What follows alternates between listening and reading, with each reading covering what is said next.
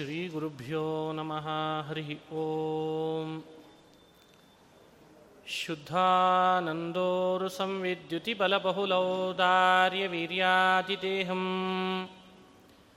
चिन्तासन्तापलेपोद्भवमृतिमुखराशेषदोषातिदूरम् सद्भिर्वैराग्यभक्तिश्रुतिमतिनियतध्यानजज्ञानयोगात् गम्यं वन्दे मुकुन्दाभिधममलमलं ब्रह्मवेदान्तवेद्यम्। अभ्रमं भङ्गरहितम् अजडं विमलं सदा। आनन्दतीर्थमतुलं भजे तापत्रयापहम्। मूकोऽपि यत्प्रसादेन मुकुन्दशयनायते। राजराजायते रिक्तो राघवेन्द्रं तमाश्रये आपादमौलिपर्यन्तं गुरूणामाकृतिं स्मरेत् तेन विघ्नाः प्रणश्यन्ति सिद्ध्यन्ति च मनोरथाः ಶ್ರೀ ಹರಿವಾಯು ಗುರುಗಳ ಚರಣಾರವಿಂದಗಳಲ್ಲಿ ಭಕ್ತಿಪೂರ್ವಕ ಪ್ರಣಾಮಗಳನ್ನು ಅರ್ಪಿಸಿ ಪೂಜ್ಯ ಶ್ರೀಪಾದಂಗಳವರನ್ನು ಕೂಡ ಭಕ್ತಿಪೂರ್ವಕವಾಗಿ ನಮಿಸ್ತಾ ಭಗವದ್ಗೀತೆಯ ಈ ಧ್ಯಾನ ಯೋಗದ ವಿವರಣೆಯನ್ನು ನೀಡುವಾಗ ಆರನೇ ಅಧ್ಯಾಯದಲ್ಲಿ ಇಪ್ಪತ್ತೈದನೇ ಶ್ಲೋಕ, ಶನೈ ಶನೈರುಪರಮೇತ್ ಬುದ್ಧ್ಯಾ ಧೃತಿಗೃಹೀತೆಯ ಆತ್ಮಸಂಸ್ಥಂ ಮನಃಕೃತ್ವ ನ ಕಿಂಚಿದಪಿ ಚಿಂತೆಯೇತ್. ಧೃತಿಗೃಹೀತೆಯ ಬುದ್ಧ್ಯ ಧೈರ್ಯ ಸಹಿತವಾದ ಧಾರಣೆಯಿಂದ, ಬುದ್ಧಿಯಿಂದ ಮನಸ್ಸನ್ನು ಶನೈ ಶನೈರುಪರಮೇತ್ ಮೆಲ್ಲನೆ ವಿಷಯ ಪದಾರ್ಥಗಳ ಕಡೆಯಿಂದ ಹೊರ ತಗೊಂಡು ಬಾ ಅಂತಾನೆ ಪರಮಾತ್ಮ.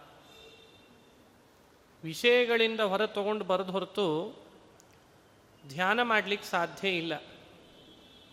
ನಿನ್ನೆ ಒಂದು ಚಿಕ್ಕ ಕಥೆ ಹೇಳಿ ಮನುಷ್ಯ ಧೃತಿಗೃಹೀತಯ ಧೈರ್ಯ ಮಾಡಿ ವಿಷಯದಿಂದ ಮನಸ್ಸನ್ನು ತಗೊಂಡು ಬರೋದು ಅಂದರೆ ಏನು ಅಭಿಪ್ರಾಯ ಅಂತ ನೋಡಿದ್ವಿ ನಾವು. ಅಭಿಪ್ರಾಯ ಬಿಡೋದು ಎಷ್ಟು ಅಂತ ಲೆಕ್ಕ ಹಾಕೋದೇ ಬಹಳ ವಿಶೇಷ. ಇದನ್ನು ಧೈರ್ಯ ತಂದುಕೊಂಡು ನಾವು ಬಿಡ್ಲಿಕ್ಕೆ ಪ್ರಯತ್ನ ಪಡಬೇಕಂತ. ಹೇಳುವಾಗ ಕೃಷ್ಣ ಶನೈ ಶನೈಹಿ ಅಂತ ಒಂದು ಶಬ್ದ ಹಾಕಿದ. ಕೂಡಲೇ ಬಿಡ್ಲಿಕ್ಕಾಗಲ್ಲ, ವಿಷಯದಿಂದ ಮನಸ್ಸನ್ನು ಹೊರತರಲಿಕ್ಕಾಗಲ್ಲ ಅಂತ ಕೃಷ್ಣನಿಗೂ ಗೊತ್ತು. ಅದಕ್ಕೆ ಶನೈ ಶನೈರುಪರಮೇತ್ ಬುದ್ಧಿಯ ಧೃತಿಗೃಹೀತಯ ಮೆಲ್ಲ ಮೆಲ್ಲನೆ ಮಾಡು ಅಂತಾನೆ. ಮೆಲ್ಲನೆ ಮಾಡು ಅನ್ಲಿಕ್ಕೆ ಒಂದು ಉದಾಹರಣೆ ಕೊಟ್ಟು ಅನುಸಂಧಾನ ಮಾಡಲಿಕ್ಕೆ ಬರ್ತದೆ.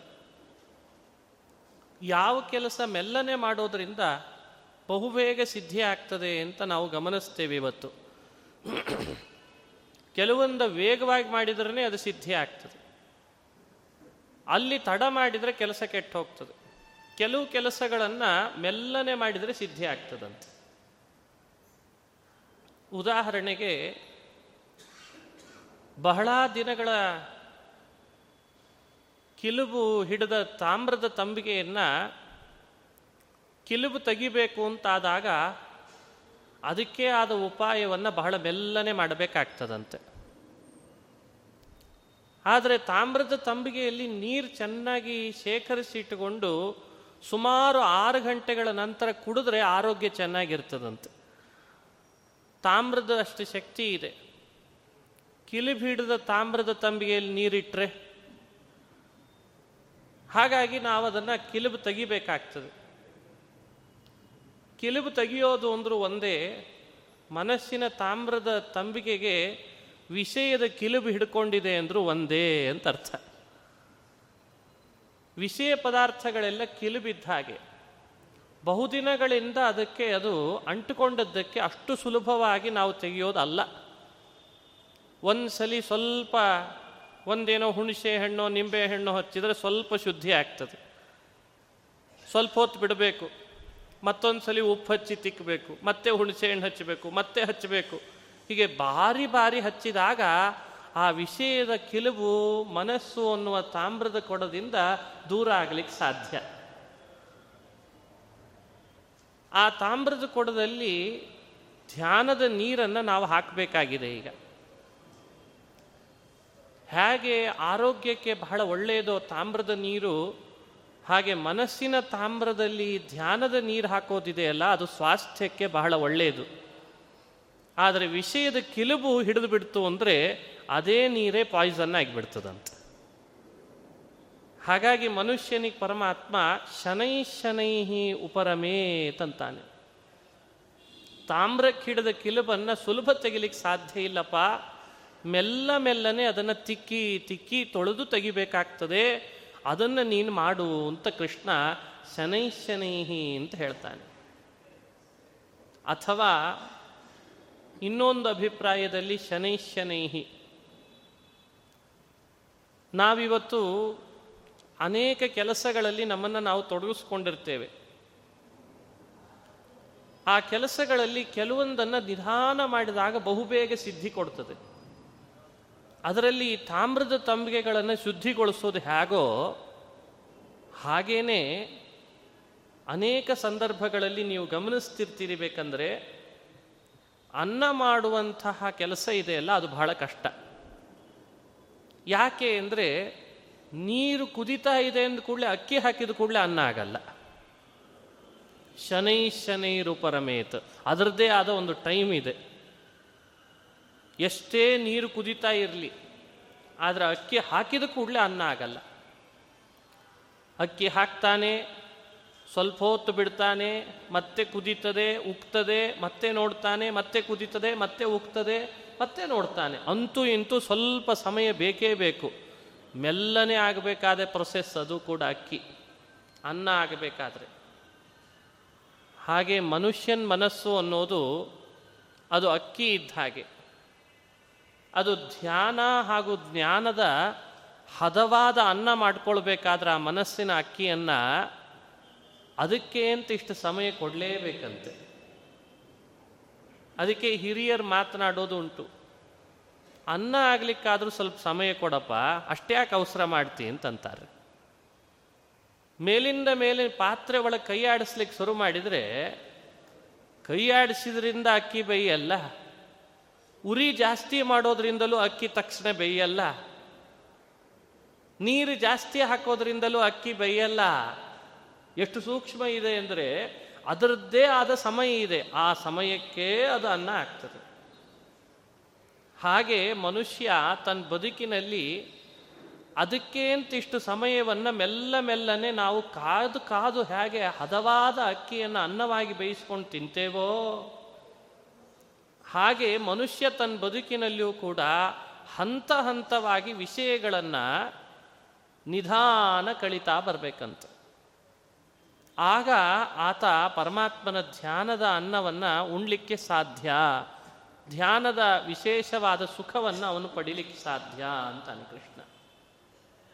ಇದನ್ನು ಹೇಳುವಾಗ ಶನೈ ಶನೈ ಉಪರಮೇತ್ ಬುದ್ಧಿಯ ಧೃತಿಗೃಹೀತಯ ಅಂತಂದ್ರು.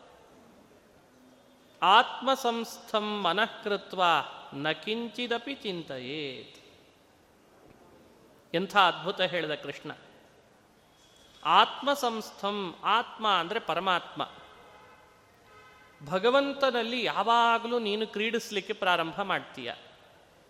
ಧ್ಯಾನ ಅಂದರೆ ದೇವರಲ್ಲಿ ಕ್ರೀಡಿಸೋದು. ದೇವರ ಗುಣಗಳನ್ನು, ದೇವರ ರೂಪವನ್ನು, ದೇವರ ಆಕಾರವನ್ನು ಚಿಂತನೆಯಲ್ಲಿ ತೊಡಗಿಸ್ಕೊಳ್ಳೋದೇನೆ ಧ್ಯಾನ.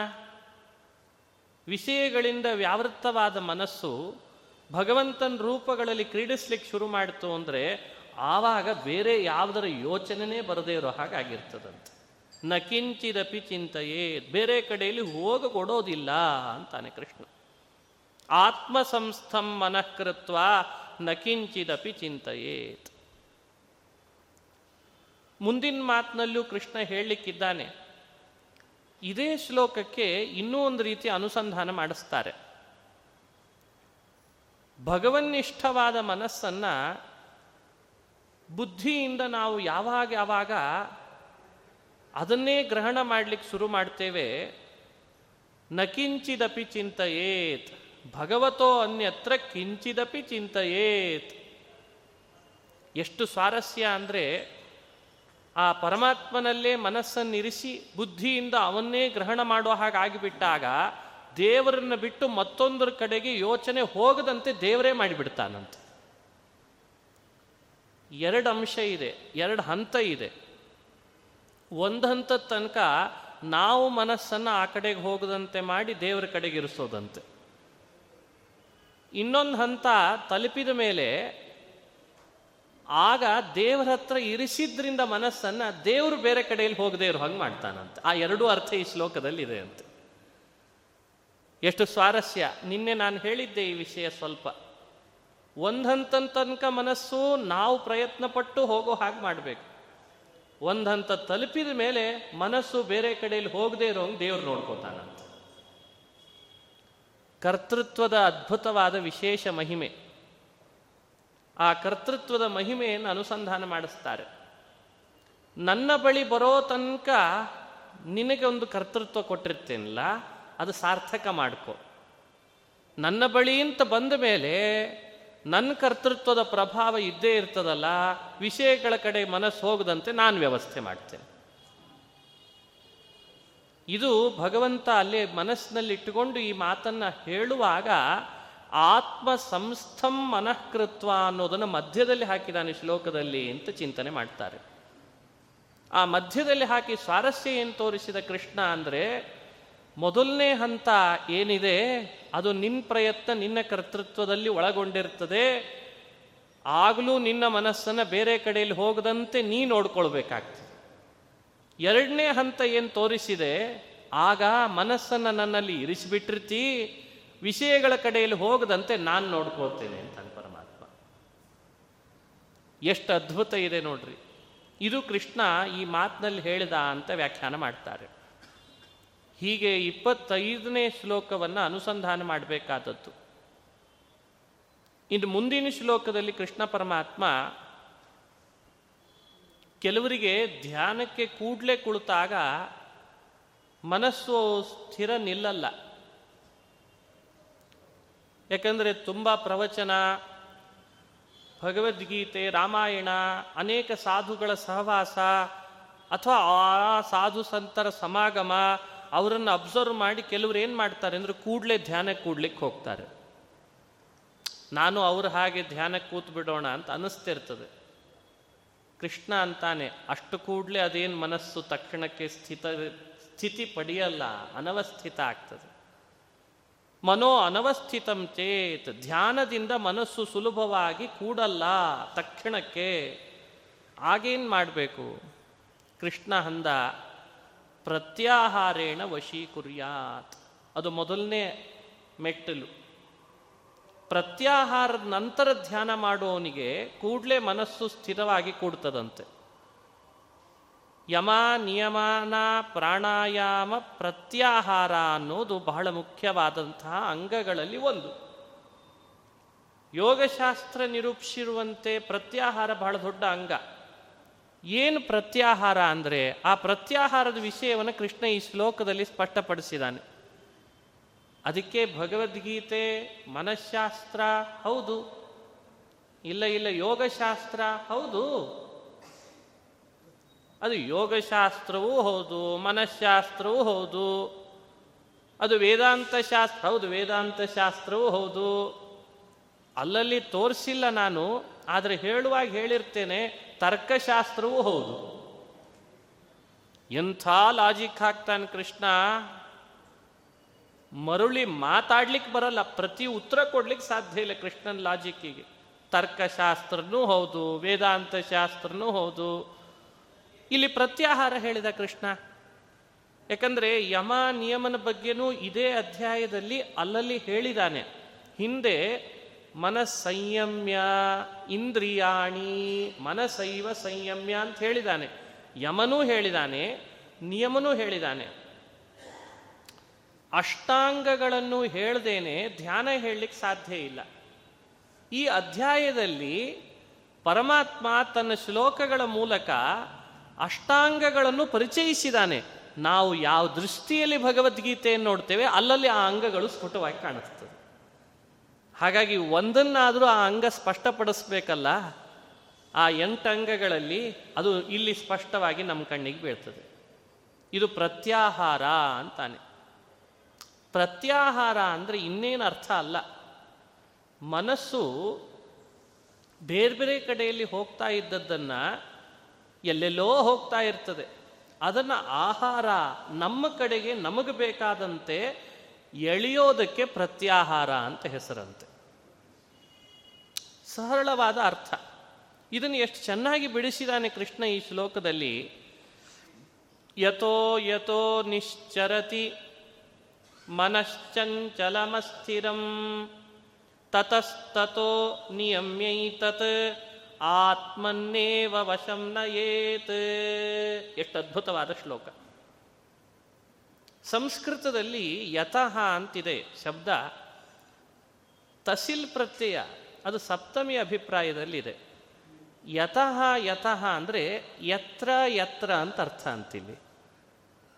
ಯತ್ರ ಯತ್ರ ಮನಃ, ಅಸ್ಥಿರಂ ಮನಃ, ಚರತಿ, ನಿಶ್ಚರತಿ, ನಿತರಾಂ ಚರತಿ. ನಮ್ಮ ನಿಮ್ಮೆಲ್ಲರ ಮನಸ್ಸು ಯಾವ್ಯಾವ ವಿಷಯದ ಕಡೆಯಲ್ಲಿ ಅದು ಹೆಚ್ಚು ಸಂಚರಿಸಲಿಕ್ಕೆ ಅಂತ ಪ್ರಯತ್ನ ಪಡ್ತಿರ್ತದೆ. ಪ್ರಯತ್ನ ಏನು? ಹೋಗೇ ಬಿಡ್ತಿರ್ತದೆ. ಉಪನಿಷತ್ತಿನಲ್ಲಿ ಹೇಳಲ್ವೇ? ಉಪನಿಷತ್ನಲ್ಲಿ ಸ್ಪಷ್ಟ ಕೇಳ್ತಾನೆ ಮಹಾನುಭಾವ ಕೇನೇಷಿತಂ ಪತತಿ ಪ್ರೇಷಿತಂ ಮನಃ, ಕೇನ ಪ್ರಾಣ ಪ್ರಥಮ ಪ್ರೀತಿಯುಕ್ತ, ಉಪನಿಷತ್ತು. ಪತತಿ ಅಂತ ಪ್ರಯೋಗ ಮಾಡಿಬಿಡ್ತಾರೆ ಮಹಾರುದ್ರದೇವರು. ಪತತಿ. ಸಾಧಾರಣವಾಗಿ ಮನಸ್ಸು ವಿಷಯದ ಕಡೆಯಲ್ಲಿ ಹೋಗ್ತದೆ, ಸಂಚರಿಸ್ತದೆ ಅಂತ ನಾವು ಮಾತನಾಡಿದರೆ ಉಪನಿಷತ್ನಲ್ಲಿ ಹೇಳ್ತಾರೆ, ಮನಸ್ಸು ಹೋಗಿ ಬೀಳ್ತದೆ ಅಂತಂತಾರೆ. ಟ್ರಾನ್ಸ್ಲೇಟ್ ಮಾಡಿದರೆ ಪತತಿ ಶಬ್ದವನ್ನು ಉಪನಿಷತ್ನಲ್ಲಿ. ಕೃಷ್ಣ ಅಂತಾನೆ ನಿಶ್ಚರತಿ ಅಂತಾನೆ, ನಿಶ್ಚರತಿ, ನಿತರಾಂ ಚರತಿ. ನಿನಗೆ ಬೇಡವಾಗಿರ್ಬೋದು. ಹೋಗಬಾರ್ದು ಅಂತ ನಿನ್ನ ಮನಸ್ಸಿನಲ್ಲಿ ಒಂದು ಥಾಟ್ ಒಂದು ಕಡೆಯಲ್ಲಿ ಹಾಗೆ ಇಟ್ಕೊಂಡಿರ್ತಾನೆ ಆದ್ರೆ ಅದು ಕೇಳ್ತದಾ? ಅಸ್ಥಿರಂ ಮನಃ ಯಥೋ ಯಥೋ ನಿಶ್ಚರತಿ. ಅಸ್ಥಿರವಾದ ಈ ಮನಸ್ಸು ಯಾವ್ಯಾವ ವಿಷಯದ ಕಡೆಯಲ್ಲಿ ಹೋಗಿ ಹೋಗಿ ಧಾವಿಸ್ತದೆ ಅಂಥ ಸಂದರ್ಭದಲ್ಲಿ ಮನುಷ್ಯ ಏನು ಮಾಡಬೇಕು? ಪ್ರತ್ಯಾಹಾರ ಅಂದ್ರೆ ಇದೆ. ತತಃ ತತಃ ನಿಯಮ್ಯ ಏತತ್ ಆತ್ಮನ್ನೇವ ವಶಂ ನಯೇತ್. ಆ ವಿಷಯ ಪದಾರ್ಥಗಳಿಂದ ಇದನ್ನು ನಾವು ನಿಯಮ್ಯ ಅಂದರೆ ಪ್ರತ್ಯಾಹಾರ ಅಂತ ಅರ್ಥ. ನಿಯಮ್ಯ ಅಂದ್ರೆ ಇಲ್ಲಿ. ಪ್ರತ್ಯಾಹೃತ್ಯ. ಪುನಃ ಅದನ್ನು ನಾವು ಅದನ್ನು ಎಳೆದ ತಂದು ಭಗವಂತನಲ್ಲಿ ವಶಗೊಳಿಸ್ಬೇಕಂತ. ಭಗವತ್ತೇವ ವಶಂ ತನ್ನಿಷ್ಠಮೇವ ನಯೇತ್. ಅಂದರೆ ಭಗವನ್ನಿಷ್ಠಗೊಳಿಸ್ಬೇಕಂತೆ ನಾವದನ್ನು. ಈ ಅಭ್ಯಾಸ ಮಾಡಿದ ಹೊರತು ಉಪಾಯ ಇಲ್ಲ ಧ್ಯಾನಕ್ಕೆ ಹೋಗಲಿಕ್ಕೆ. ಧ್ಯಾನಕ್ಕೆ ಈ ಅಭ್ಯಾಸ ಬಹಳ ಮುಖ್ಯ. ಇದನ್ನು ಕೃಷ್ಣ ಪ್ರತ್ಯಾಹಾರ ಅಂತೇನಂತಾರೆ, ಅದನ್ನು ಬಿಡಿಸಿ ಈ ಶ್ಲೋಕದಲ್ಲಿ ಸ್ಪಷ್ಟಪಡಿಸ್ತಾನೆ. ಮೊದಲನೇ ದಿನ ಆಗದಿರ್ಬೋದು, ಎರಡನೇ ದಿನವೂ ಆಗದಿರ್ಬೋದು, ಮೂರನೇ ದಿನ ಅವನು ಮಾಡಿದಂಥ ಮನಸ್ಥಿತಿ ಅವನಿಗದು ಒಳ್ಳೆಯ ಸಿದ್ಧಿಯನ್ನು ತಂದು ಕೊಟ್ಟೇ ಕೊಡ್ತದೆ. ಇದು ಬುದ್ಧಿಪೂರ್ವಕವಾಗಿ ಯೋಚನೆ ಮಾಡಿ ಮಾಡಬೇಕಾದ ನಿರ್ಧಾರ.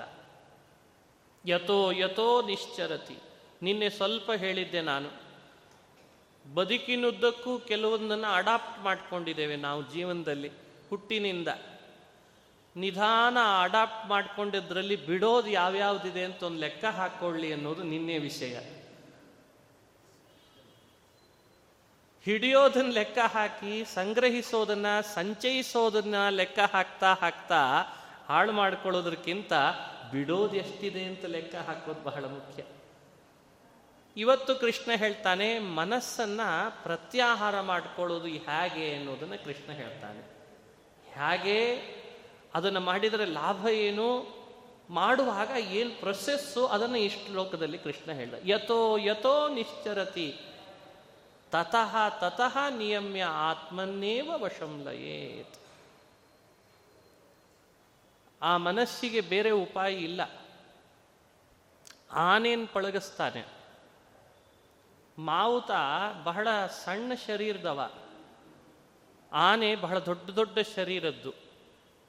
ಅಷ್ಟು ದೊಡ್ಡ ಶರೀರದ ಆನೆಯನ್ನು ಮಾವುತ ಕೈಯಲ್ಲಿ ಹಿಡ್ಕೊಳ್ಳುವ ಸಣ್ಣ ಒಂದು ಅಂಕುಶ ಇರ್ತದೆ. ಅದು ಎಷ್ಟಿರ್ತದೆ ಅಂಕುಶ? ಬಹಳ ಬಹಳ ಚಿಕ್ಕದಿರ್ತದೆ ಅಂಕುಶ. ಅದರದ್ದು ಪರಿಮಿತಿ ಎಷ್ಟು ಗೊತ್ತು ನಿಮಗೆ? ಆನೆ ಶರೀರದ ಪರಿಮಿತಿ ಎಷ್ಟು ಗೊತ್ತು? ಅಂಥ ಆನೆಯು ಒಂದು ಅಂಕುಶಕ್ಕೆ, ಅಂಕುಶ ಹಿಡ್ಕೊಂಡ ಸಣ್ಣ ಮಾವುತನಿಗೆ ಅವನು ಯಾರನ್ನಾದ್ರೂ ಹತ್ರ ಬಂದ್ರು ಅಂದರೆ ಸಾಕು. ಸುಮ್ಮನೆ ಹೀಗೆ ಎಲ್ಲೋ ತಿವಿತಾನೆ ಒಂದು ಜಾಗದಲ್ಲಿ. ಸೊಂಡಿಲಿ ಎತ್ತತೆ ತಲೆ ಮೇಲೆ ಕೈ ಇಡುತ್ತೆ ಅವರಿಗೆ. ಅವನ ಹತ್ರ ದುಡ್ಡು ವಸೂಲಿ ಮಾಡ್ತಾನೆ ಮತ್ತೆ. ಇಷ್ಟು ದೊಡ್ಡ ಶರೀರದ ಆನೆಯನ್ನ ಒಂದು ಸಣ್ಣ ಅಂಕುಶ ಹಿಡ್ಕೊಂಡು ಒಬ್ಬ ಮಾವುತ ಪಳಗಿಸ್ತಾನಲ್ಲ ಹೇಗೆ? ಯೋಚನೆ ಮಾಡಬೇಕಾದದ್ದೇ ಅಲ್ವೇ? ಬೇರೆ ಏನು ಉಪಾಯ ಇಲ್ಲ ಆನೆಯನ್ನು ಪಳಗಿಸ್ಲಿಕ್ಕೆ. ಆನೆಯನ್ನು ತನ್ನ ವಶದಲ್ಲಿ ಇಟ್ಟುಕೊಳ್ಳಿಕ್ಕೆ ಒಂದೇ ಉಪಾಯ ಮಾಡಿದ ಆತ, ಮಾವುತ. ಆನೆಗೆ ಅಂತ ಏನು ಕೊಟ್ಟರೆ ವಶವಾಗ್ತದೋ ಅದನ್ನು ಅದಕ್ಕೆ ಕೊಟ್ಬಿಟ್ಟ ಅಷ್ಟೆ. ಆನೆ ತನ್ನ ಕೈಯಲ್ಲಿ ಇರ್ಲಿಕ್ಕೆ ಏನು ವಶವಾಗ್ಲಿಕ್ಕೆ ಏನು ಮಾಡಬೇಕೋ ಅದನ್ನು ಅದಕ್ಕೆ ಕೊಟ್ಟ. ಅದೇನು ಮಾಡ್ತಿರ್ತದೆ ಕಾಡಿನಲ್ಲಿ?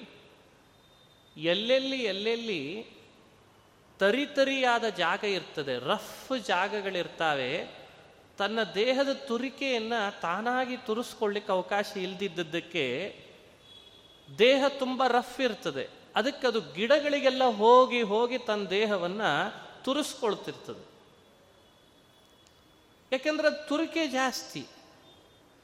ಮಾವುತ ಅಬ್ಸರ್ವ್ ಮಾಡಿದ ಓಹೋ, ಆನೆಗೆ ದೇಹದ ತುರಿಕೆ ಜಾಸ್ತಿ, ರಫ್ ಇದೆ ದೇಹ. ಅದಕ್ಕೆ ಆತ ತನ್ನ ಗಜಶಾಲೆಯಲ್ಲಿರುವ ಆನೆಗೆ ಏನು ಮಾಡ್ತಾನೆ? ಆಹಾರ ಹಾಕಿ ಪಳಗಿಸ್ಲಿಲ್ಲ. ರಫ್ ಇದ್ದ ಶರೀರಕ್ಕೆ ತುರಿಕೆ ಜಾಸ್ತಿ ಅನ್ನೋ ಕಾರಣಕ್ಕೆ ಅವನಿಷ್ಟು ತುರಿಸ್ಲಿಕ್ಕೆ ಶುರು ಮಾಡ್ತಾನಂತ. ಮತ್ತಷ್ಟು ಹುಲ್ಲು ಹಿಡಿತಾನೆ, ಮತ್ತಷ್ಟು ರಫ್ ಇರುವ ಮತ್ತೊಂದು ಸಾಧನ ತಗೊಳ್ತಾನೆ, ಚೆನ್ನಾಗಿ ಆನೆಯನ್ನು ತುರಿಸ್ತಾನೆ. ಎಷ್ಟು ತುರಿಸ್ತಾನೆ ಅಂದರೆ ಯಾವ ಕಾರಣಕ್ಕೂ ಆನೆ ಮಾವುತನನ್ನು ಬಿಟ್ಟು ಹೋಗಿರಬಾರ್ದು. ಆ ಅಭ್ಯಾಸದ ಬಲದಿಂದ ಗಜಶಾಲೆಯಲ್ಲಿ ಬಹಳ ಜನ ತಿಳ್ಕೊಂಡಿದ್ದಾರೆ. ಆನೆ ಯಾಕೆ ಹೊರಗೆ ಬರ್ತಿಲ್ಲ ಅಂದರೆ ಕಾಲಿಗೆ ಹಾಕಿದ ಸರಪಳಿ ತುಂಬ ಗಟ್ಟಿ ಇದೆ ಅಂತ ಬರ್ತಿಲ್ಲ ಅಂತ ತುಂಬ ಜನ ತಿಳ್ಕೊಂಡಿದ್ದಾರೆ. ಆನೆ ಬಲೆಯಲ್ಲಿ ಕಾಲಿಗೆ ಹಾಕಿದ ಸರಪಳಿ ಬಲ ಏನು ಹ? ನೋಡಿದ್ರೆ ಆನೆ ಗಜಶಾಲೆ ಮಾಡಿರ್ತಾರಲ್ಲ, ಅದು ಏನು ಭಾರಿ ಗಟ್ಟಿಮುಟ್ಟಾಗಿ ಕಟ್ಟಿರ್ತಾರೇನು ಅದನ್ನು? ಒಂದ್ಸಲಿ ಹೋಗಿ ಗುದ್ದಿತು ಅಂದ್ರೆ ಇಡೀ ಗಜಶಾಲೆ ಬಿದ್ದು ಹೋಗ್ತದೆ ಅಷ್ಟೆ. ಸಣ್ಣ ಸಣ್ಣದು ಬೊಂಬು ಗಿಂಬು ಹಾಕಿ ಗಜಶಾಲೆ, ಮಳೆ ಗಿಳೆ ಬಂದರೆ ಅದರ ಮೇಲೆ ಜಾಸ್ತಿ ನೀರು ಬೀಳಬಾರ್ದು, ಬಿಸಿಲಿನ ತಾಪ ಜಾಸ್ತಿ ಆಗಬಾರ್ದು ಅಂತ ಕಟ್ಟಿರ್ತಾರೆ ಹೊರತು, ಆನೆಗೇನಾದರೂ ಎಪ್ಪ, ಅಪ್ಪಿ ತಪ್ಪಿ ಸಿಟ್ಟು ಬಂದರೆ ಅದು ಏನು ಉಳಿತದೆ ಗಜಶಾಲೆ? ಆದರೂ ಸಣ್ಣ ಮಾವುತನಿಗೆ ವಶ ಆಗಿರ್ತದೆ. ಯಾಕೆ ಅಂದರೆ ಆನೆಯನ್ನು ವಶಪಡಿಸ್ಕೊಳ್ಳಿಕ್ಕೆ ಮಾವುತ ಮಾಡಿದಂಥ ಉಪಾಯ ದೇಹಕ್ಕೆ ಅಂತ ಸ್ಪರ್ಶವನ್ನು ಚೆನ್ನಾಗಿ ನೀಡ್ತಾನಂತ ಅದಕ್ಕೆ ಸ್ಪರ್ಶ ಬಹಳ ನೀಡ್ತಾನೆ. ಅದು ನಿಧಾನ ನೀಡ್ತಾನೆ. ಮೊದಲಿಂದ ನೀಡ್ತಿರ್ತಾನೆ. ಎಷ್ಟೆಷ್ಟು ಎಷ್ಟೆಷ್ಟು ಹಳೆ ಹಳೆಯಾಗಿ ಅದರ ಜೊತೆಯಲ್ಲಿ ಸಂಪರ್ಕದಲ್ಲಿರ್ತಾನೋ ಅಷ್ಟಷ್ಟು ಆನೆ ಆ ಮಾವುತನಿಗೆ ವಶ ಆಗಿರ್ತದಂತ. ನಮ್ಮ ಮಾತು ಕೇಳ್ತದೇನದು ನಾವು ಹೋಗಿ ಆನೆಗೆ ಅಂಕುಶ ಕೈಯಲ್ಲಿ ಹಿಡ್ಕೊಂಡು ಈ ಕಡೆಗೆ ಬಾ ಅಂದ್ರೆ ಬರ್ತದೇನು ಏ, ಇಲ್ಲಿ ನೀನು ಬಗ್ಗಿಸು ಅಂದ್ರೆ ಇಡೀ ತನ್ನ ಎರಡೂ ಕಾಲನ್ನ ನಾವು ಹೇಳಿದಾಗ ಬಗ್ಗಿಸ್ತದೇನು ಕೈಯಲ್ಲಿ ಒಂದು ಹಾರ ಕೊಟ್ಟು ಅದರ ಕೈಯಲ್ಲಿ ಸೊಂಡಲ್ನಲ್ಲಿ ಇದನ್ನು ಅವನಿಗೆ ಹಾಕು ಅಂದ್ರೆ ಹೋಗಿ ನಾವು ಹೇಳಿದ್ರೆ ಹಾಕಿ ಬರ್ತದೇನದು ಮಾವುತ ಹೇಳಿದ್ರೆ ಎಲ್ಲ ಮಾಡ್ತದೆ. ಮಾವುತನನ್ನ ಏನು ಮಾಡಿದರೂ ಕೇಳ್ತದೆ. ಅಂಬಾರಿ ಹೊರು ಅಂದ್ರೂ ಹೊರ್ತದೆ. ಮಾಲೆ ಹಾಕು ಅಂದ್ರೂ ಹಾಕ್ತದೆ. ಎರಡೂ ಕಾಲನ್ನ ಬಗ್ಗಿ ನೀನು ಅವನಿಗೆ ನಮಸ್ಕಾರ ಮಾಡು ಅಂದ್ರೆ ಮಾಡ್ತದೆ. ಸೊಂಡಿಲಿ ಎತ್ತಿ ಗೌರವ ಕೊಡು ಅಂದ್ರೆ ಕೊಡ್ತದೆ. ಯಾಕೆ? ಹೇಗಾಯ್ತು ಇದೆಲ್ಲ? ಶನೈ ಶನೈರು ಪರಮೇ ಬುದ್ಧ್ಯ ಧೃತಿ ಗೃಹೀತಯ. ಯಥೋ ಯಥೋ ನಿಸ್ಸರತಿ ನಿಶ್ಚರತಿ ಅದನ್ನು ಸ್ಪಷ್ಟಪಡಿಸ್ತಾನೆ ಕೃಷ್ಣ. ಮೆಲ್ಲ ಮೆಲ್ಲನೆ ಅದಕ್ಕೆ ಬೇಕಾದಂತಹ ವ್ಯವಸ್ಥೆಯನ್ನು ಮಾಡಿಕೊಟ್ಟದ್ದಕ್ಕೆ ಆನೆ ಇವನನ್ನು ಬಿಟ್ಟೇ ಆಗಲಲ್ಲಂತ ಎಷ್ಟು ದೊಡ್ಡ ಶರೀರ, ಎಷ್ಟು ಬಲಿಷ್ಠವಾದ ಆನೆಯನ್ನು ಮಾವುತ ತನ್ನ ಹಿಡಿತಕ್ಕೆ ಇಟ್ಕೊಳ್ಳಿಕ್ಕೆ ಮಾಡಿದ ಉಪಾಯ ಇದು ಅಂದ ಮೇಲೆ ಅದೇ ನಾವು ಕೂಡ ತುಂಬ ಚಿಕ್ಕದಾದ ಅಣುವಾದ ಮನಸ್ಸನ್ನು ಅದಕ್ಕೆ ಬೇಕಾದದ್ದನ್ನು ನಾವು ಅದಕ್ಕೆ ಕೊಟ್ಟು ಕೂಡಿಸಿಬಿಟ್ರೆ ಮಾವುತನ ಕೈಯಲ್ಲಿ ಆನೆ ವಶ ಆದಂತೆ ಮನಸ್ಸು ನಮ್ಮ ವಶ ಆಗ್ತದೆ ಅಂತಂತಾರೆ. ಅದಕ್ಕೇನು ಅಪೇಕ್ಷೆ? ಅದಕ್ಕೇನಿಲ್ಲ ಬೇರೆ. ಅದಕ್ಕೆ ಒಂದು ವಿಷಯ ಯಾವಾಗಲೂ ಒಳಗಿರಬೇಕು ಅಷ್ಟೇ, ಮನಸ್ಸಿಗೆ, ಇನ್ನೇನಲ್ಲ. ನಿರ್ವಿಷಯವಾಗಿ ಮನಸ್ಸು ಕೂಡ್ಲಿಕ್ಕೆ ಇಷ್ಟಪಡಲ್ಲ. ಮನಸ್ಸು ನಿರ್ವಿಷಯವಾಗಿ ಕೂಡ್ಲಿಕ್ಕೆ ಇಷ್ಟಪಡಲ್ಲ. ಹೀಗಾಗಿ ಮನಸ್ಸಿಗೆ ಕೊಡಬೇಕಾದ ಕೆಲಸವನ್ನ ನಿರಂತರ ಕೊಟ್ಟಿದ್ರೆ ಮನಸ್ಸು ಮತ್ತೊಂದನ್ನ ತನ್ನ ಹತ್ರ ಬರಗೊಡಲ್ಲ. ಇದು ಅದು ಅದ್ಭುತವಾದಂತಹ ಉಪಾಯ. ಒಬ್ಬ ಸಾಧುಗಳನ್ನ ಬಹಳ ಪ್ರವಚನ ಕೊಡ್ತಿದ್ರು, ಬಹಳ ಪ್ರಸಿದ್ಧ ವ್ಯಕ್ತಿಗಳು. ಒಬ್ಳು ಹೆಣ್ಣಿಗೆ ಅವರ ಮೇಲೆ ತುಂಬ ಅಪೇಕ್ಷೆ ಆಯಿತು. ಪ್ರಶ್ನೆ ಕೇಳೋಣ, ಇವರ ಹತ್ರಕ್ಕೆ ಹೋಗೋಣ, ಇವರ ಸನಿಹಕ್ಕೆ ಹೋಗೋಣ ಅಂತ. ಆ ಸಾಧುಗಳ ಹತ್ರ ಬಂದ ಹೆಣ್ಣು ಎಲ್ಲರಂತೆ ನಾನು ಒಬ್ಬ ಪ್ರಶ್ನೆ ಕೇಳಬೇಕು ಅಂತಿದ್ದೇನೆ ಅಂದ್ಲು. ಕೇಳು ನಿಮ್ಮ ಹತ್ರ ಕಾಮ ಸುಳಿದಿಲ್ವೇ ಅಂತ ಕೇಳಿದ್ಲಂತೆ. ಎಲ್ಲ ಜನರ ಮುಂದೆ. ಬಹಳ ದೊಡ್ಡ ಸಾಧು.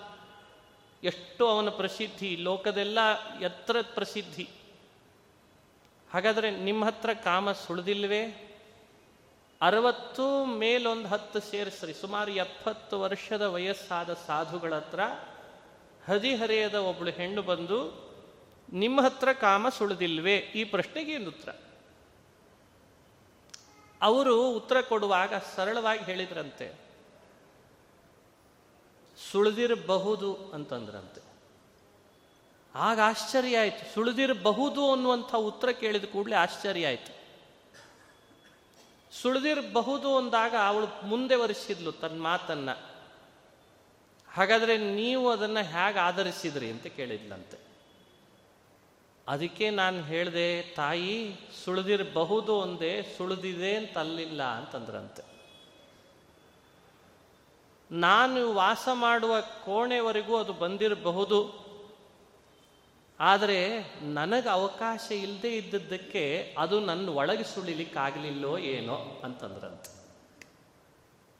ನನ್ನ ಕಾರ್ಯದ ಒತ್ತಡ ತುಂಬ ಇದ್ದದ್ದನ್ನು ನೋಡಿ, ಓಹೋ ಇವನಿಗಿಲ್ಲಿ ನಾನು ಸೇರ್ಕೊಳ್ಳಿಕ್ಕೆ ಅವಕಾಶ ಇಲ್ಲ ಅಂಥೇಳಿ ಪ್ರಾಯ ಬಾಗಿಲಿನಿಂದ ದೂರ ಹೋಗಿರಬಹುದು ಅಂತಂದ್ರಂತೆ.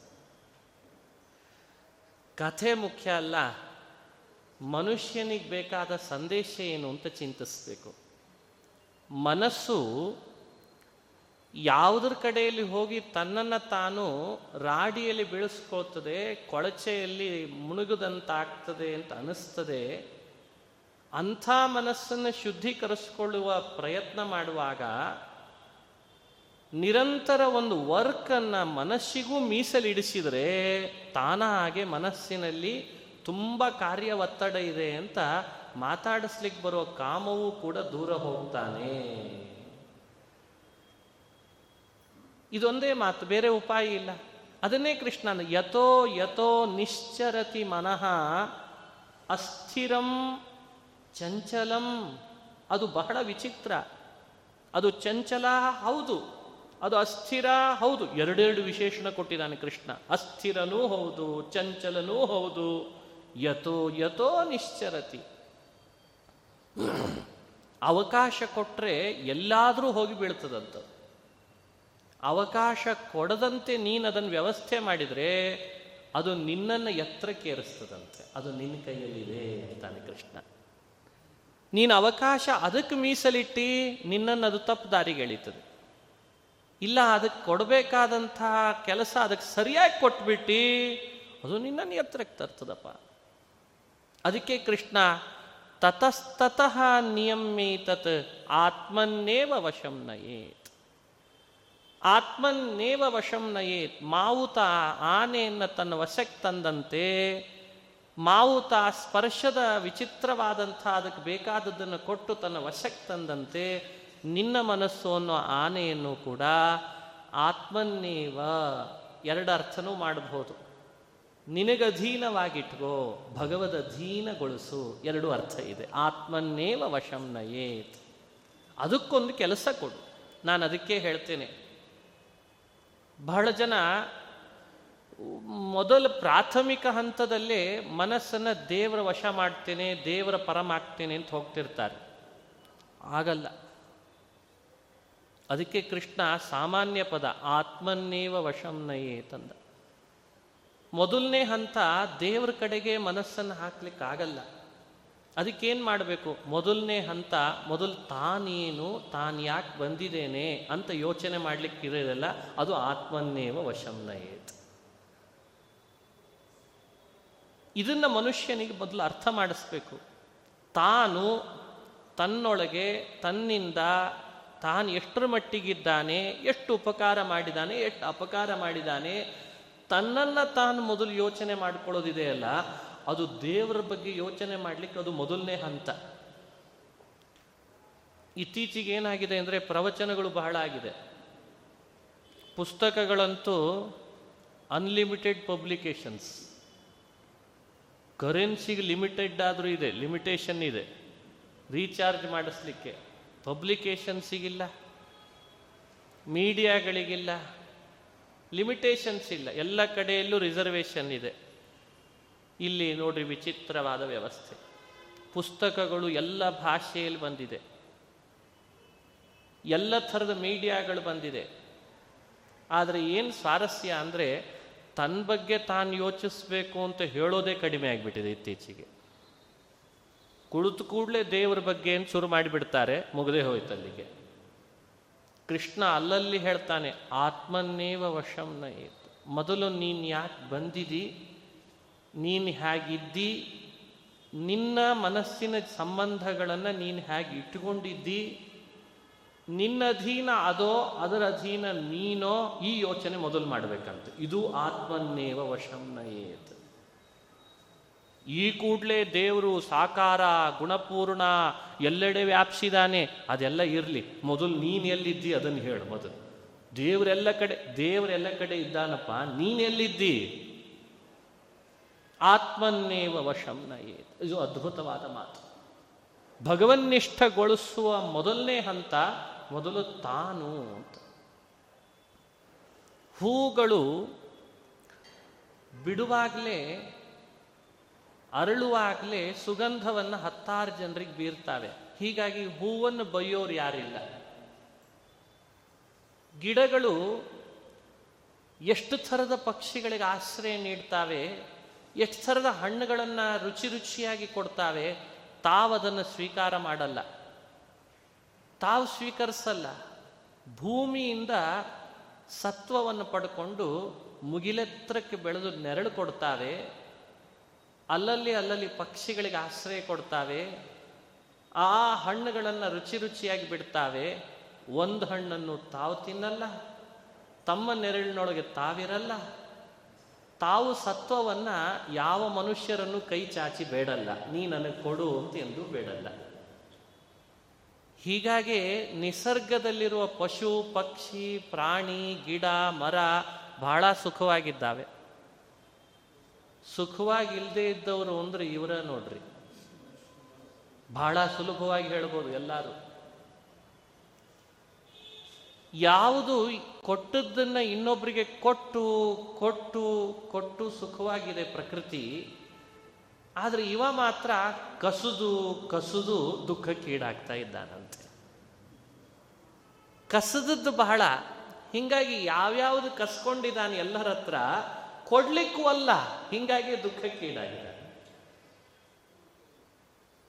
ಯಾವುದಾದ್ರೂ ಗಿಡಕ್ಕೆ ಅಂತ ಒಂದು ರೋಗ ಬಂದಿದೆ ಅಂತ ಹೇಳ್ತೇವಲ್ಲ, ಅದಕ್ಕೆ ಗಿಡಕ್ಕೆ ತಾನಾಗೆ ಬಂದಿದ್ದಲ್ಲ ರೋಗ, ನಾವಾಗಿ ನಮ್ಮ ನಮ್ಮ ವ್ಯವಸ್ಥೆ ಒಳಗೆ ಏನು ರಾಸಾಯನಿಕತೆಯನ್ನು ಉಪಯೋಗಿಸಿದ್ವಿ, ಅದ್ರ ಮೇಲೂ ಹೇರ್ಲಿಕ್ಕೆ ಶುರು ಮಾಡಿದ್ವಿ ಆವಾಗ ರೋಗ ಬಂತು. ಸ್ವಾಭಾವಿಕವಾಗಿ ಗಿಡಗಳು ಆನಂದದಿಂದಲೇ ಇದ್ದಾವೆ ಇದು ಆತ್ಮನ್ನೇವ ವಶಂನಯೇ ಮನುಷ್ಯ ತನ್ನ ಬದುಕಿನಲ್ಲಿ ತಾನು ಕೊಡೋದರಲ್ಲಿ ಇನ್ನೊಬ್ಬರಿಂದ ಇಸಿದದ್ದನ್ನು ಮತ್ತೊಬ್ಬರಿಗೆ ಮತ್ತೊಬ್ಬರಿಗೆ ಕೊಡೋದರಲ್ಲಿ ಅಂತ ಏನು ಖುಷಿ ಪಡ್ತಾನೆ, ಅದು ಗಿಡಗಳು ಹೇಳಿಕೊಡುವ ಪಾಠ. ಇಡೀ ಪ್ರಕೃತಿಯಲ್ಲಿ ಯೋಚನೆ ಮಾಡ್ರಿ, ನದಿಗಳಿವೆ, ಹರದೇ ಹರಿತಾವೆ ಹರದೇ ಹರಿತಾವೆ. ಒಂದು ದಿನವೂ ತಮ್ಮ ಉಪಯೋಗಕ್ಕೆ ಅಂತ ಹರಿದಿದ್ದಿಲ್ಲ. ಮೋಡಗಳಿವೆ, ಸುರಿಸ್ತಾವೆ ಸುರಿಸ್ತಾವೆ ನೀರಿನ ಹನಿಗಳನ್ನ. ಆ ಹನಿಗಳಲ್ಲಿ ಒಂದು ಹನಿ, ನಂದ್ ಹನಿ ಅಂತ ಹೆಸರು ಬರೆದು ಸುರಿಸ್ಲಿಲ್ಲ. ಅಂದ್ರೆ ಅವೆಲ್ಲ ಕೊಟ್ಟು ಕೊಟ್ಟು, ಶೇಖರಿಸಿದ್ದನ್ನ ಕೊಟ್ಟು ಕೊಟ್ಟು ಖುಷಿ ಪಡ್ತಾವೆ. ನಾವು ನೋಡಿದ್ರೆ ಶೇಖರಿಸೋದ್ರಲ್ಲಿ ಖುಷಿ ಇದೆ ಅಂತ ಹೋಗ್ತೇವೆ, ಇನ್ನೂ ಹೆಚ್ಚಿನ ದುಃಖ ಪಡ್ತೇವೆ. ಯೋಚನೆ ಮಾಡಲಿ ಮನುಷ್ಯ. ತಾನು ಬಂದಾಗಲಿಂದ ತಾನು ಏನು ಗಳಿಸಿದ? ಏನು ಬೆಳೆಸಿದ? ಗಳಿಸಿದ್ರಲ್ಲಿ ಎಷ್ಟನ್ನು ಇನ್ನೊಬ್ರಿಗೆ ಕೊಟ್ಟ? ಎಷ್ಟು ಜನರಿಗೆ ಉಪಕಾರ ಮಾಡಿದ? ಎಷ್ಟು ಜನರಿಗೆ ಹಂಚಿದ? ಯೋಚನೆ ಮಾಡಬೇಕಲ್ಲ. ಈ ಯೋಚನೆಯಲ್ಲಿ ಯಾವಾಗ ಯಾರು ಇಳಿತಾನೋ, ಆಗ ಅವನಿಗೆ ಆತ್ಮನ್ನೇವ ವಶಂನಯೇತ್ ನಿನ್ನ ಮನಸ್ಸು ಬಹಳ ಹಗರಾಗಬೇಕು ನೀನು ನೆಮ್ಮದಿಯನ್ನು ಪಡಿಬೇಕು ಅಂದರೆ ಪ್ರಕೃತಿಯಿಂದ ಎಲ್ಲ ಉಪಕಾರ ಮಾಡಿಸ್ಕೊಂಡಿದ್ದಿ.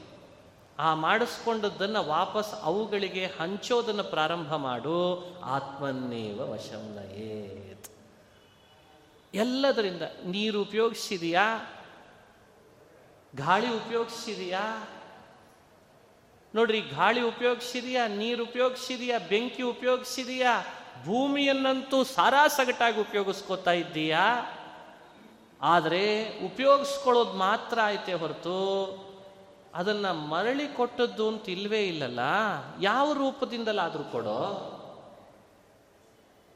ಗಾಳಿ ಉಪಯೋಗಿಸ್ಕೊಳ್ತೀಯ ವಾಪಸ್ ಕೊಡಲ್ಲ ಅಂದರೆ ಏನಾಗ್ತದೆ? ಯೋಚನೆ ಮಾಡ್ರಿ.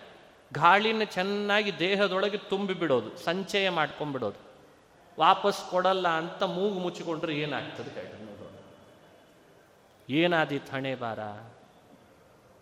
ಆಹಾರ ತಿಂತೀಯ, ವಾಪಸ್ ಹೊರಗೆ ಹಾಕಲಿಲ್ಲ ಅಂದ್ರೆ ಏನಾಗ್ತದೆ? ಯೋಚನೆ ಮಾಡಬೇಕಲ್ಲ. ಸಣ್ಣ ಸಣ್ಣ ಉದಾಹರಣೆ ಕೊಟ್ಟೆ ಹಾಗೆ, ಇಡೀ ನಿಸರ್ಗದ ಸೌಂದರ್ಯ, ನಿಸರ್ಗದ ಅನೇಕ ವಿಧ ವಿಧವಾದ ವ್ಯವಸ್ಥೆ ಎಲ್ಲ ಉಪಯೋಗಿಸ್ಕೊ. ಬೆಟ್ಟ, ಗುಡ್ಡ, ನದಿ, ಗಿಡ, ಮರ, ಗಾಳಿ ಎಲ್ಲ ಉಪಯೋಗಿಸ್ಕೋತೀಯ. ವಾಪಸ್ ಕೊಡೋದು ಅಂಥೇಳೇ ಇಲ್ವೇ? ಉಪಯೋಗಿಸ್ಕೊಂಡದ್ದು ಮಾತ್ರ ಐತೆ ಹೊರತು ಕೊಟ್ಟದ್ದಿಲ್ಲ ಅನ್ನೋ ಕಾರಣಕ್ಕೇನೆ ನೆಮ್ಮದಿ ಸಿಗದಂತಾಗಿದೆ ಅಂತೆ. ಗಿಡಗಳು, ನದಿಗಳು, ಮೋಡಗಳು ಉಪಯೋಗಿಸ್ಕೊಳ್ಳೋದು ಕಡಿಮೆ ಅವು, ಆದರೆ ಕೊಡೋದು ಜಾಸ್ತಿ ಆದದ್ದಕ್ಕೆ ಅವುಗಳಿಗೆ ನೆಮ್ಮದಿ ಅಂತೆ.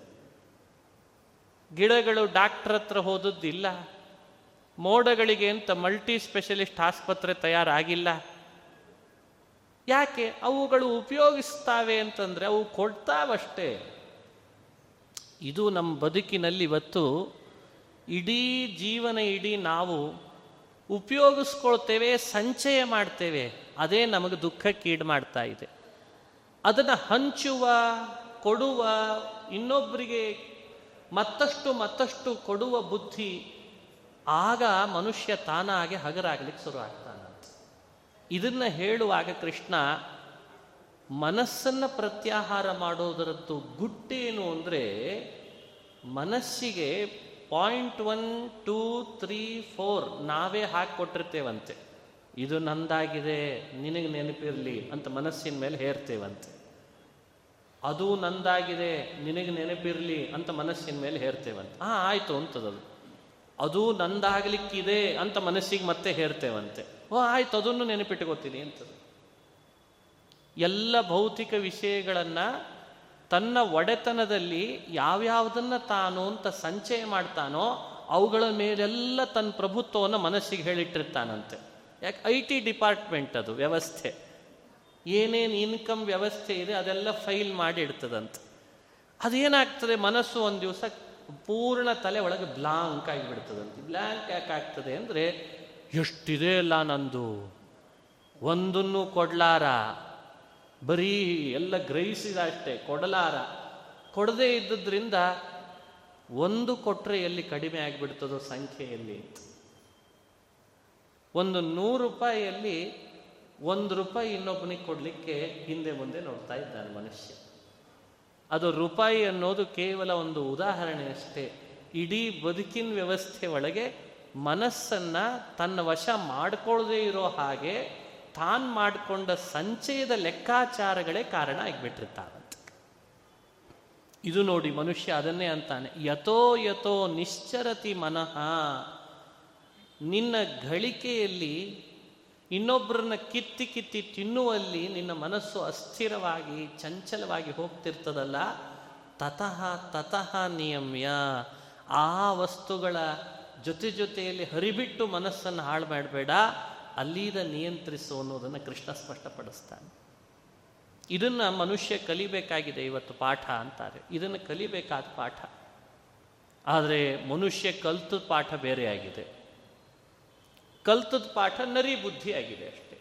ನರಿ ಬುದ್ಧಿ ಬೇಡವೋ ಆಡಿನ ಬುದ್ಧಿ ಇರಲಿ ಅಂತಾರಂತ ಹಿರಿಯರೆಲ್ಲ. ನರಿ ಬುದ್ಧಿಯಿಂದ ಮನುಷ್ಯ ಹಾಳಾಗ್ತಾನೆ. ತನ್ನಗೆ ತಾನೇ ಅನಾಹುತ ಮಾಡ್ಕೊಳ್ತಾನೆ. ಆದರೆ ಆ ಬುದ್ಧಿ ಉಪಯೋಗಿಸಿದಾಗ ಭಾರಿ ಬುದ್ಧಿವಂತ ಅಂತ ಎಲ್ಲರೂ ನಾಲ್ಕು ಜನ ಶ್ಲಾಘನೆ ಮಾಡಿರ್ತಾರೆ. ಆದರೆ ಮನುಷ್ಯ ತಾನು ಮಾತ್ರ ತಾನು ಅನಾಹುತಕ್ಕೀಡಾಗಿ ಆಗ್ತಾನೆ. ಬಹಳ ಎಚ್ಚರಿಕೆಯಿಂದ ಇರಲಿ ಅಂತದೆ ಶಾಸ್ತ್ರ. ಇದನ್ನು ಕೃಷ್ಣ ಪ್ರತ್ಯಾಹೃತ್ಯ ಸಾಧ್ಯವಾದಷ್ಟು ಮನಸ್ಸನ್ನು ವಿಷಯದ ಕಡೆಯಿಂದ ಹೊರಗೆ ತಗೊಂಡು ಬಾ. ಅದನ್ನು ಕಲ್ಮಶಗೊಳಿಸ್ಬೇಡ ಅಂತಂತಾನೆ. ಭಗವಂತ ಕೊಟ್ಟ ಬಹಳ ದೊಡ್ಡ ಬಂಗಾರದ ಗಟ್ಟಿ ಅಂದರೆ ಅದು ನಮ್ಮ ಮನಸ್ಸು. ವಜ್ರದ ಗಟ್ಟಿ ಅಂದರೆ ಆತ್ಮ. ವಜ್ರಕ್ಕೆ ಶೋಭೆ ಯಾವಾಗ ಅಂದರೆ ಬಂಗಾರದ ಕವಚ ಹಾಕಿಸಿದಾಗ. ಬಂಗಾರಕ್ಕೂ ಶೋಭೆ ಯಾವಾಗ ಅಂದರೆ ತಾನು ವಜ್ರ ಕಂಟುಕೊಂಡಾಗ. ಎಲ್ಲಿವರೆಗೂ ವಜ್ರದ ಬಳಿಗೆ ಬಂಗಾರ ಇಲ್ಲ, ಬಂಗಾರದ ಬಳಿಗೆ ವಜ್ರ ಇಲ್ಲ, ದೂರ ದೂರ ಇದ್ರೆ ಅವಾಗ ಶೋಭೆ ಇಲ್ಲ. ಹಾಗೆ ಮನಸ್ಸು ಬಂಗಾರ, ಆತ್ಮ ವಜ್ರ. ಮನಸ್ಸು ಬಂಗಾರ ಅಂದ್ರೆ ಅಭಿಪ್ರಾಯ ಅನೇಕ ಧಾತುಗಳಿಂದ ಕೂಡಿದಾಗ ಬಂಗಾರದ ಅಂಶ ಕಡಿಮೆ ಆಗಿದ್ರೆ ಬಂಗಾರ ಹೊಳೆಯಲ್ಲ, ಆಭರಣ ಹೊಳೆಯಲ್ಲ. ಬಹುಬೇಗ ಕಪ್ಪಾಗಿ ಬಿಡ್ತದೆ. ಅದಕ್ಕೆ ಅಕ್ಕ ಸಾಲಿಗ ಏನು ಮಾಡ್ತಾನೆ? ಗೋಲ್ಡ್ ಸ್ಮಿತ್ ಅದನ್ನು ಬೆಂಕಿಯಲ್ಲಿ ಹಾಕಿ ಚೆನ್ನಾಗಿ ಎಷ್ಟು ಮಟ್ಟಿಗೆ ಬಂಗಾರದ ಅಂಶ ಇದೆ, ಎಷ್ಟರ ಮಟ್ಟಿಗೆ ಬೇರೆ ಅಂಶ ಇದೆ ಅಂತ ತೆಗೆದು ಶುದ್ಧ ಬಂಗಾರವನ್ನು ತೆಗಿತಾನೆ. ಹಾಗೆ ಮನಸ್ಸು ಅನ್ನೋದು ಶುದ್ಧ ಬಂಗಾರ ಆಗಬೇಕು. ಅದನ್ನು ಬೆಂಕಿಗೆ ಹಾಕಿ ಒಳಗಿರುವ ಇತರ ಧಾತುಗಳ ಅಂಶವನ್ನು ಬೇರ್ಪಡಿಸಿದರೆ ಅದು ಶುದ್ಧ ಬಂಗಾರ ಆಗ್ಲಿಕ್ಕೆ ಸಾಧ್ಯ. ಮನಸ್ಸನ್ನು ಬೆಂಕಿ ಹಾಕೋದು ಅಂದ್ರೆ ಅರ್ಥ ಏನು? ಬಹಳ ಜನ ಕೇಳಿದ್ರು, ಮನಸ್ಸಿನ ಬಂಗಾರ ಬೆಂಕಿಗೆ ಹಾಕಿ ಧಾತುಗಳನ್ನು ತೆಗೆಯೋದು ಅಂದ್ರೆ ಅರ್ಥ ಏನು?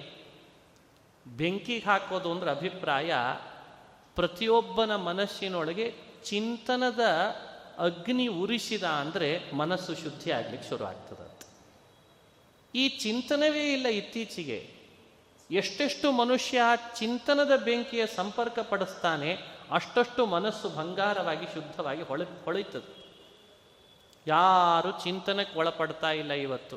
ತನ್ನ ಬಗ್ಗೆ ತನ್ನೊಳಗೆ ಏನಿದೆ, ತಾನು ಯಾಕೆ ಬಂದೆ, ತನ್ನಿಂದ ಏನು ಆಗಬೇಕು ಅಂತಿತ್ತು ದೇವರಿಗೆ, ಈ ಚಿಂತನದ ಬೆಂಕಿಯಲ್ಲಿ ಮನಸ್ಸನ್ನ ಬಂಗಾರ ಹಾಕಿದರೆ ಪರಿಶುದ್ಧವಾಗಿ ಹೊರಗೆ ಬರ್ತದಂತೆ. ಆಮೇಲೆ ಆತ್ಮ ಅನ್ನೋ ವಜ್ರನಿಗೆ ಕವಚ ಮಾಡಿ ಹಾಕ್ಕೊಂಬಿಟ್ಟಿ ಅಂದರೆ ಅದು ಆತ್ಮನ್ನೇವ ವಶಂನಯೇತ್ ಅಂಥ ವಜ್ರದ ಹೊಳಪಿನಲ್ಲಿ, ಪ್ರಕಾಶದಲ್ಲಿ ಭಗವಂತ ಅನ್ನೋನು ಕಾಣೆ ಕಾಣಿಸ್ತಾನೆ ಅಂತ ವ್ಯಾಖ್ಯಾನ ಮಾಡ್ತಾರೆ. ಹೀಗೆ ಕೃಷ್ಣನ ಮಾತಿನ ಅಭಿಪ್ರಾಯವನ್ನು ಅನುಸಂಧಾನ ಮಾಡುವಾಗ ಆತ್ಮನ್ನೇವ ವಶಂನಯೇತ್ ಅಂದರೆ ಒಂದರ್ಥ, ಎರಡನೇ ಅರ್ಥ ಭಗವನ್ನಿಷ್ಠಗೊಳಿಸು ಭಗವದ್ ವಿಚಾರಗಳನ್ನು ಹೆಚ್ಚು ಅದಕ್ಕೆ ರೂಢಿಸು ಭಗವಂತನ ತಾತ್ವಿಕ ವ್ಯವಸ್ಥೆಗಳನ್ನು ಮನಸ್ಸಿಗೆ ಹೇಳಿಕೊಡು, ಅದು ವಶವಾಗ್ತದೆ ಅನ್ನೋದು ಎರಡನೇ ಅಭಿಪ್ರಾಯವನ್ನು ಕೃಷ್ಣ ಚಿಂತನೆ ಮಾಡ್ತಾನೆ. ತಿನ್ ನಿನ್ನ ವಶ ಭಗವಂತನ ವಿಷಯ, ಎರಡೂ ಕೂಡ ನಿನ್ನ ಮನಸ್ಸು ವಶ ಮಾಡಲಿಕ್ಕೆ ಒಂದು ಉಪಾಯ ಅಂತ ಚಿಂತನೆ ಮಾಡಿಸ್ತಾನೆ. ಮುಂದಿನ ಮಾತಿನಲ್ಲಿ ಕೃಷ್ಣ ಪ್ರತ್ಯಾಹಾರ, ಯಮ, ನಿಯಮನ, ಪ್ರಾಣಾಯಾಮ ಇವೆಲ್ಲ ಅಂಗಗಳನ್ನೆಲ್ಲ ತಿಳಿಸಿ, ಧ್ಯಾನ ಯೋಗವನ್ನು ಪರಿಚಯ ಮಾಡಿಸಿ, ಅದನ್ನು ಅನುಷ್ಠಾನ ಮಾಡುವವನಿಗೆ ಏನು ಫಲ ಸಿಗ್ತದೆ ಅಂತ ಪ್ರಶ್ನೆ. ಅನುಷ್ಠಾನ ಮಾಡುವವನು, ಇದೆಲ್ಲ ಅನುಷ್ಠಾನ ಮಾಡುವವನಿಗೇನು ಫಲ ಸಿಗ್ತದೆ? ಮನಸ್ಸಿನ ನಿಯಂತ್ರಣ, ಇಂದ್ರಿಯಗಳ ನಿಯಂತ್ರಣ, ಇತ್ಯಾದಿ ಆಸನಗಳ ಶುದ್ಧಿ ಎಲ್ಲ ಹೇಳ್ತಾ ಬಂದಿದ್ದಾನೆ. ಅಭಿಲಾಷೆಗಳನ್ನು ಮಾಡದೇ ಇರೋದು ಇದನ್ನೆಲ್ಲ ಮಾಡಿಕೊಂಡು ಸಾಂಗವಾಗಿ ಯೋಗವನ್ನು ಅನುಷ್ಠಾನ ಮಾಡೋದು. ಅನುಷ್ಠಾನ ಮಾಡಿದವನಿಗೆ ಫಲ ಏನು ಅಂತ ಪ್ರಶ್ನೆ. ಆ ಫಲ ಹೇಳಲಿಕ್ಕೆ ಈ ಮುಂದಿನ ಮಾತು ಬಂತಂತ. ಪ್ರಶಾಂತ ಮನ ಸಂಹೇನಂ, ಯೋಗಿನಂ ಸುಖಮುತ್ತಮಂ, ಉಪೈತಿ ಶಾಂತರಜಸಂ ಬ್ರಹ್ಮಭೂತಮಕಲ್ಮಷಂ ಅಂತ ಕೃಷ್ಣ ಹೇಳ್ತಾನೆ. ಪ್ರಶಾಂತ ಮನಸಂ ಯೋಗಿನಂ ಸುಖಮುತ್ತಮಂ ಹಿ ಯೋ ಏನಂ ಯೋಗಿನಂ ಸುಖಮುತ್ತಮಂ ಉಪಯಿತು ಪ್ರಶಾಂತ ಮನಸ್ಸಂ ಅಂತಂದರೆ ಭಗವಂತ ವಿಶೇಷವಾದ ಧ್ಯಾನ ಮಾಡಿಸ್ಕೊಳ್ತಾ ಮಾಡಿಸ್ಕೊಳ್ತಾ ನಿಷ್ಠೆ ಅವನಲ್ಲಿ ಬಹಳ ವಿಶೇಷವಾಗಿ ಬೆಳೀತದೆ. ಅವನ ಬಳಿಗೆ ಸುಖ ಹೋಗಿ ಸೇರ್ತದಂತೆ. ಅವ ಬಾ ಸುಖ ಅಂತ ಕರೆಯೋದು ಬೇಡ. ಸುಖವೇ ಇವನ ಬಳಿಗೆ ಬಂದು ಸೇರ್ತದಂತೆ. ಸುಖಂ ಉಪೈತಿ ಅಂತಾನೆ ಕೃಷ್ಣ. ಶಾಂತ ರಜ ಸಂಬಂಧ ಕೃಷ್ಣ. ರಜೋಯೋ ರಜೋಗುಣ ಅಂತಿದೆ. ರಜೋಗುಣಕ್ಕೆ ರಜಸ್ಸು. ಆ ರಜೋಗುಣದ ಕಾರ್ಯವೇ ಕಾಮ ಕ್ರೋಧಾದಿಗಳು ಇವನಿಗೇನಾಗಿರ್ತದೆ ಅಂದರೆ ದಿನೇ ದಿನೇ ಸಾಂಗ ಯೋಗಾನುಷ್ಠಾನ ಮಾಡಲಿಕ್ಕೆ ಪ್ರಾರಂಭ ಮಾಡಿದ್ರಿಂದ ಕಾಮಕ್ರೋಧಾದಿ ರಜೋಗುಣದ ದೋಷಗಳು ಯಾವುದು? ಹುಟ್ಲಿಕ್ಕೆ ಅವಕಾಶ ಸಿಗಲ್ಲಂತೆ. ನಾನು ಇದಕ್ಕೊಂದು ವಿರುದ್ಧ ದೃಷ್ಟಾಂತ ಕೊಟ್ಟಿರ್ತೇನೆ ಅಲ್ಲಲ್ಲಿ. ಇವತ್ತು ಎಷ್ಟರ ಮಟ್ಟಿಗೆ ಆಗಿದೆ ಅಂದರೆ ಭೂಮಿ, ನೀವು ಎಲ್ಲಿ ತನಕ ಅವರು ಕೊಡುವ ಯೂರಿಯಾ ಇತ್ಯಾದಿ ಔಷಧಿಗಳನ್ನು ಹೊಳೆಯ ಹೊಡೆಯಲ್ಲ, ಅಲ್ಲಿ ತನಕ ಅದು ಬೆಳೆನೇ ಕೊಡಲ್ಲ. ಅಷ್ಟು ವ್ಯವಸ್ಥೆ ಮಾಡಿದಾರೆ ನೋಡಿದ್ರ? ಇದು ವಿರುದ್ಧ ದೃಷ್ಟಾಂತ. ಆ ಔಷಧಿ ಹೊಡೆಯೋ ತನಕ ಅದು ಬೆಳೆನೇ ಕೊಡಲ್ಲ. ಅಷ್ಟು ಭೂಮಿನೇ ಹಂಗೆ ಮಾಡಿದ್ದಾರೆ. ಏನು ಬುದ್ಧಿವಂತರು ನೋಡ್ರಿ ಎಲ್ಲರೂ ಸೇರಿ. ಮನಸ್ಸು ಅನ್ನೋದು ಭೂಮಿ ಇದ್ದ ಹಾಗೆ, ಮನೋಭೂಮಿಕೆ. ಅಲ್ಲಿ ನಿರಂತರ ಭಗವಂತನ ಧ್ಯಾನರತನಾದ ಯೋಗಿಗೆ ಹಿಂದೆ ಹೇಳಿದ ಅಂಗಗಳನ್ನು ಉಪಯೋಗಿಸಿ ಮನೋಭೂಮಿಯನ್ನು ಪರಿಶುದ್ಧಗೊಳಿಸ್ಕೊಂಡ ಯೋಗಿಗೆ ಕಾಮ ಕ್ರೋಧಗಳು ಹುಟ್ಟಲಿಕ್ಕೆ ಅವಕಾಶ ಆಗಲ್ಲ. ಯಾಕಂದ್ರೆ ಭೂಮಿಯಲ್ಲಿ ಬೆಳೆ ಬೆಳಿಬೇಕಾದ್ರೆ ನಾನಾ ರೀತಿ ಬೆಳೆ ಬೆಳೀತಿರ್ತದೆ. ನಮಗೆ ಬೇಕಾದದ್ದು ಬೆಳೀತದೆ ಬೇಡವಾದದ್ದು ಬೆಳೀತದೆ. ನಾವು ವ್ಯವಸ್ಥೆ ಹಾಗೆ ಮಾಡಿರ್ತೇವೋ ಹಾಗೆ ಬೆಳೀತದೆ. ನಾವು ರಜೋಗುಣದ ಬೀಜವನ್ನೇ ಬಿತ್ತಿದ್ರೆ ಕಾಮಕ್ರೋಧದ ಗಿಡವನ್ನೇ ಕಾಣ್ತಾ ಇದ್ವಿ. ನಾವು ಭಗವಂತನ ಧ್ಯಾನದ ಬೀಜವನ್ನು ಬಿತ್ತಿದ್ದಕ್ಕೆ ಮನೋಭೂಮಿಕೆಯಲ್ಲಿ ಭಗವಂತನನ್ನು ಕಾಣ್ತಾ ಇದ್ದದ್ದಕ್ಕೆ ಒಂದು ಬೆಳೆ ಬೆಳೆದಿದೆ ಅಂದರೆ ಇನ್ನೊಂದು ಬೆಳೆ ಬೆಳಿಲಿಕ್ಕೆ ಅವಕಾಶ ಕೊಡಲ್ಲಂತೆ. ಅದನ್ನು ಕೃಷ್ಣ ಹೇಳ್ತಾನೆ ಇಲ್ಲಿ. ಒಂದು ಬೆಳೆ ಆಗಲೇ ಬೆಳೆದು ಬಿಟ್ಟಿದೆ ಮನೋಭೂಮಿಕೆಯಲ್ಲಿ. ಹಾಗಾಗಿ ಇನ್ನೊಂದು ಬೆಳೆ ಬೆಳಿಲಿಕ್ಕೆ ಭಗವಂತ ಅವಕಾಶ ಕೊಡಲ್ಲ. ಇನ್ನೊಂದು ಬೆಳೆ ಅಂದ್ರೆ ಅರ್ಥ ಕಾಮಕ್ರೋಧಾದಿ ರಜೋಗುಣದಿಂದ ಹುಟ್ಟುವ ಬೆಳೆ. ಸಾಂಗವಾಗಿ ಭಗವಂತನ ಧ್ಯಾನ ಅನ್ನುವ ಬೆಳೆ. ಧ್ಯಾನದ ಬೆಳೆ ಬೆಳೆಸೋ ಕಾಮಕ್ರೋಧದ ಬೆಳೆಯನ್ನು ಮನೋಭೂಮಿಯಲ್ಲಿ ಬೆಳೆಸಬೇಡ ಅಂತಂತಾನೆ. ಇದು ಕೃಷ್ಣನ ಮಾತಿನ ಅಭಿಪ್ರಾಯ. ಉಪೈತಿ ಶಾಂತರಜಸಂ ಬ್ರಹ್ಮಭೂತಂ ಅಕಲ್ಮಷಂ ಅಂತ ವ್ಯಾಖ್ಯಾನ ಮಾಡಿಬಿಟ್ಟು ಶಾಂತ ರಜಸಂ ಶಬ್ದದಿಂದ ಇಷ್ಟರ್ಥ. ರಜೋಗುಣದಿಂದುಂಟಾಗುವ ಕಾಮಕ್ರೋಧಾದಿ ದೋಷಗಳೆಲ್ಲ ಶಾಂತವಾಗ್ತಾವೆ. ಅಂದರೆ ಮತ್ತೆ ಪುನಃ ಬೆಳೆಯದಂತಾಗ್ತದೆ. ಯಾರಲ್ಲಿ ಕಾಮಕ್ರೋಧಾದಿಗಳು ಹುಟ್ಟಲ್ಲ, ಅದೇ ಒಂದು ದೊಡ್ಡ ಸುಖ ಅಂತೆ. ಬಹಳ ಅದ್ಭುತ ಸುಖ. ಅದಕ್ಕೆ ಕೃಷ್ಣ ಅಂದ, ಅದು ಬೆಳೆದಂತೆ ಆಗಿದೆ ಅನ್ನೋದೇ ಸುಖ ಅಂತೆ. ಕಾಮ ಬರೋದಂತ ಆಯಿತು ಅಂದರೆ ಬಹಳ ಸುಖ ಅಂತೆ. ಕ್ರೋಧ ಬರದಂತಾಗಿದೆ ಅಂದರೆ ಸುಖ ಅಂತೆ. ಬಹಳ ಜನ ಸಿಟ್ಟು ಮಾಡಿ ಸುಖ ಪಡೋರಿದ್ದಾರೆ ಇವತ್ತು. ಅದು ತಾತ್ಕಾಲಿಕ ವ್ಯವಸ್ಥೆ. ಆದರೆ ಭಗವಂತ ಅಂತಾನೆ ತಾತ್ಕಾಲಿಕ ಸುಖ ಅಲ್ಲಪ್ಪ, ಕಾಮ ಬರದಂತೆ ಮಾಡಿಕೊಳ್ಳೋದು, ಕ್ರೋಧ ಹುಟ್ಟದಂತೆ ಕ್ರೋಧ ಹುಟ್ಟದಂತೆ, ಕಾಮ ಹುಟ್ಟದಂತೆ, ಲೋಭ ಹುಟ್ಟದಂತೆ ಮಾಡ್ಕೊಳ್ತಿ. ಅದು ಧ್ಯಾನದ ಫಲ. ಬ್ರಹ್ಮಭೂತಮ ಕಲ್ಮಷಂ ಅಂತಂದ ಕೃಷ್ಣ ಪರಮಾತ್ಮ. ಹೀಗೆ ಈ ಶ್ಲೋಕದಲ್ಲಿ ವಿವರಣೆ ಕೊಡ್ತಾನೆ. ನಾಳೆ ದಿವಸ ಆ ಮುಂದಿನ ಶ್ಲೋಕಗಳ ಚಿಂತನೆಯನ್ನು ಮಾಡೋ ಪ್ರಯತ್ನ ಮಾಡೋಣ. ಶ್ರೀಕೃಷ್ಣಾರ್ಪಣಮಸ್ತು. ಹರಯೇ ನಮಃ ಹರಯೇ ನಮಃ.